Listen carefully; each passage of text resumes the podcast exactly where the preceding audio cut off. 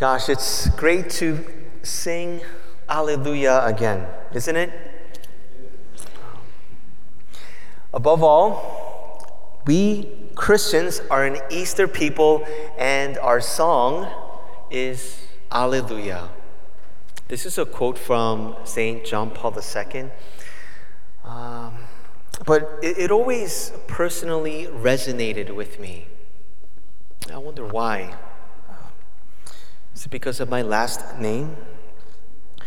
You know, uh, when I was growing up in school, the kids used to tease me.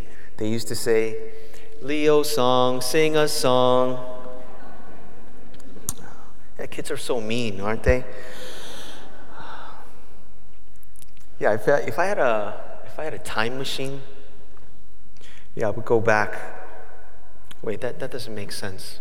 If I had my like who I am now, if I could transfer myself to, uh, you know, when I was a kid and, and, kids would poke fun at me about my last name, yeah, I think I would have some some fun with it. You know, when they would when they would say that, I think, uh, being who I am now, I would respond. Go in peace, alleluia, alleluia. People re- respond, Thanks be to God, Alleluia.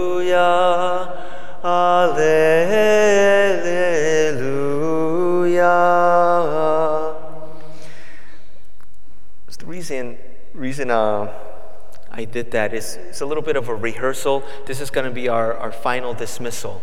And so the deacon is going to say, you know, the part that I just sang, and then all of you, now you know how to sing it, right? You practiced it, all right? Dear friends, the resurrection is absolutely central to our faith.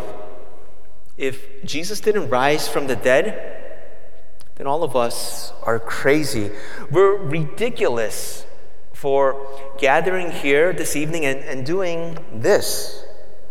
If Jesus didn't rise from the dead, we should all go home and forget about it.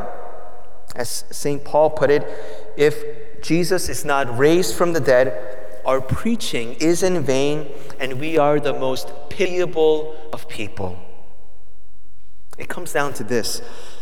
If Jesus wasn't raised from the dead, then Christianity is a fraud and a joke. However, if he did rise from the dead, he must be the absolute center of our lives. There is no third option.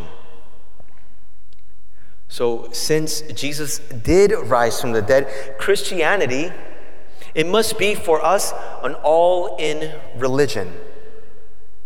The resurrection, it isn't just a belief that we pull out at Easter or a comforting doctrine we use to console ourselves when a loved one dies.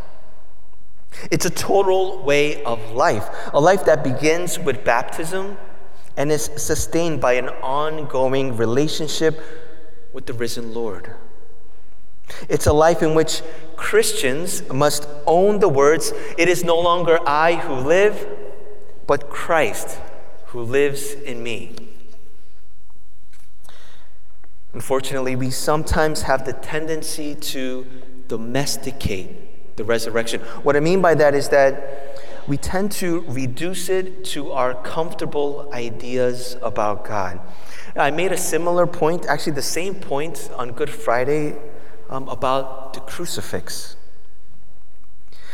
The power of the resurrection and the way it impacts us personally, it can dwindle over time. But this was not the experience of Jesus' early disciples. For example, when the women in the gospel realized that the tomb is empty, they're terrified. And when Peter goes to see that the tomb is empty, he's amazed. In Matthew's account, when the two Marys realize that the tomb is empty, they experience an earthquake.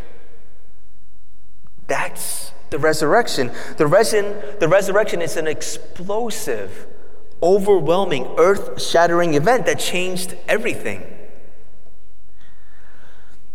Now, I hope you never literally experienced an earthquake. I have, and I could tell you it's absolutely terrifying. Your whole environment shakes, and you don't know whether you're going to live or die. And that's why the two Marys are terrified. And it's only when Jesus appears to them and tells them tenderly not to be afraid that their fear subsides. When you encounter the risen Lord, you can't help but, de- but be deeply moved and changed. The resurrection is the one thing that changes everything. Now, I want to look at one specific detail in the gospel that's often overlooked.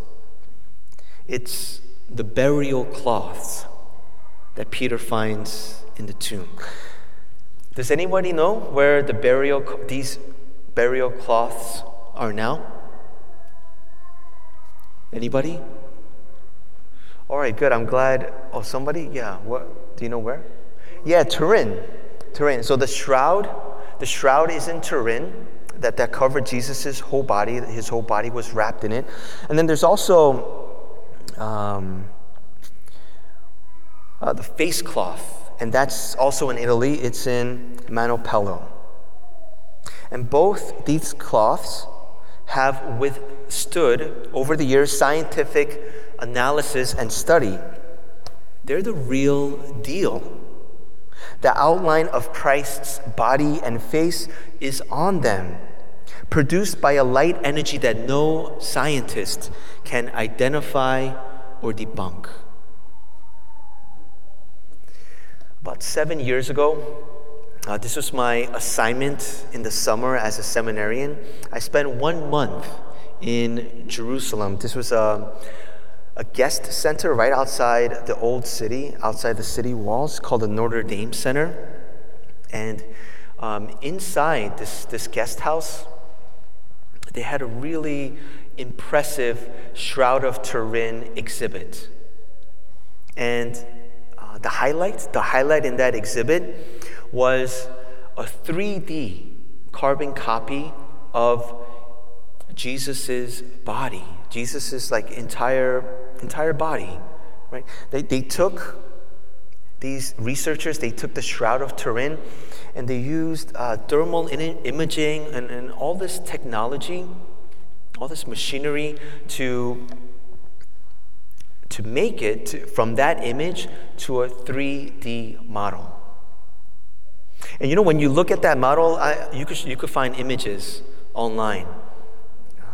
When you look at that model, uh, you know what's most striking when you look at Christ's face?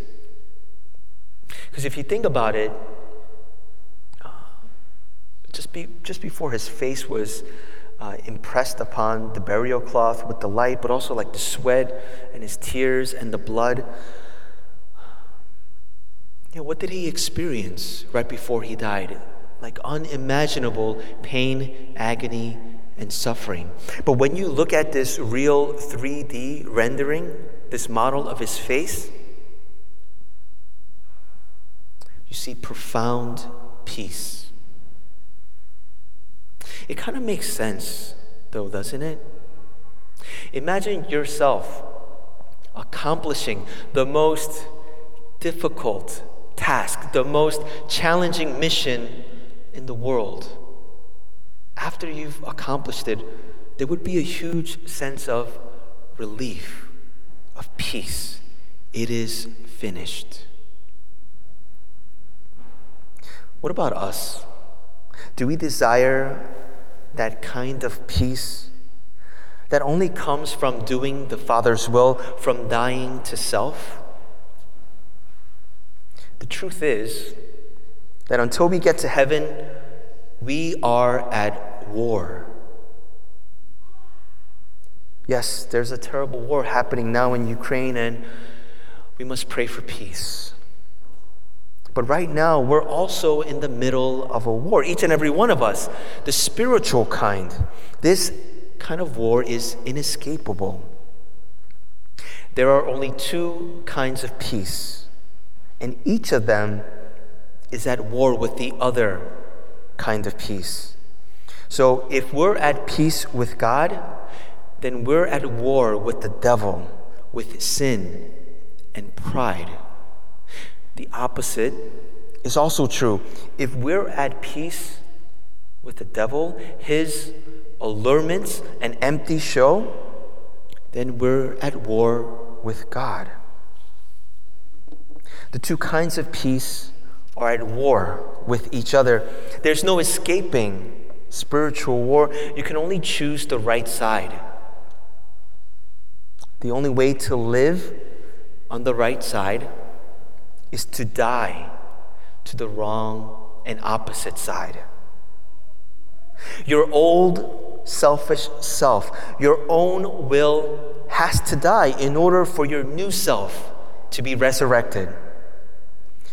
You have to give up and surrender to God in order to truly live a life through, with, and in the resurrected Christ. In a few minutes, we'll renew our baptismal promises and be sprinkled with the newly blessed holy water. And most of us were baptized when we were infants, and so we never made the personal and intentional decision to die to ourselves and to live a new life in Christ. Well, now's our chance. Let's do that now and not let this opportunity pass us by. Let's die so that we can truly live.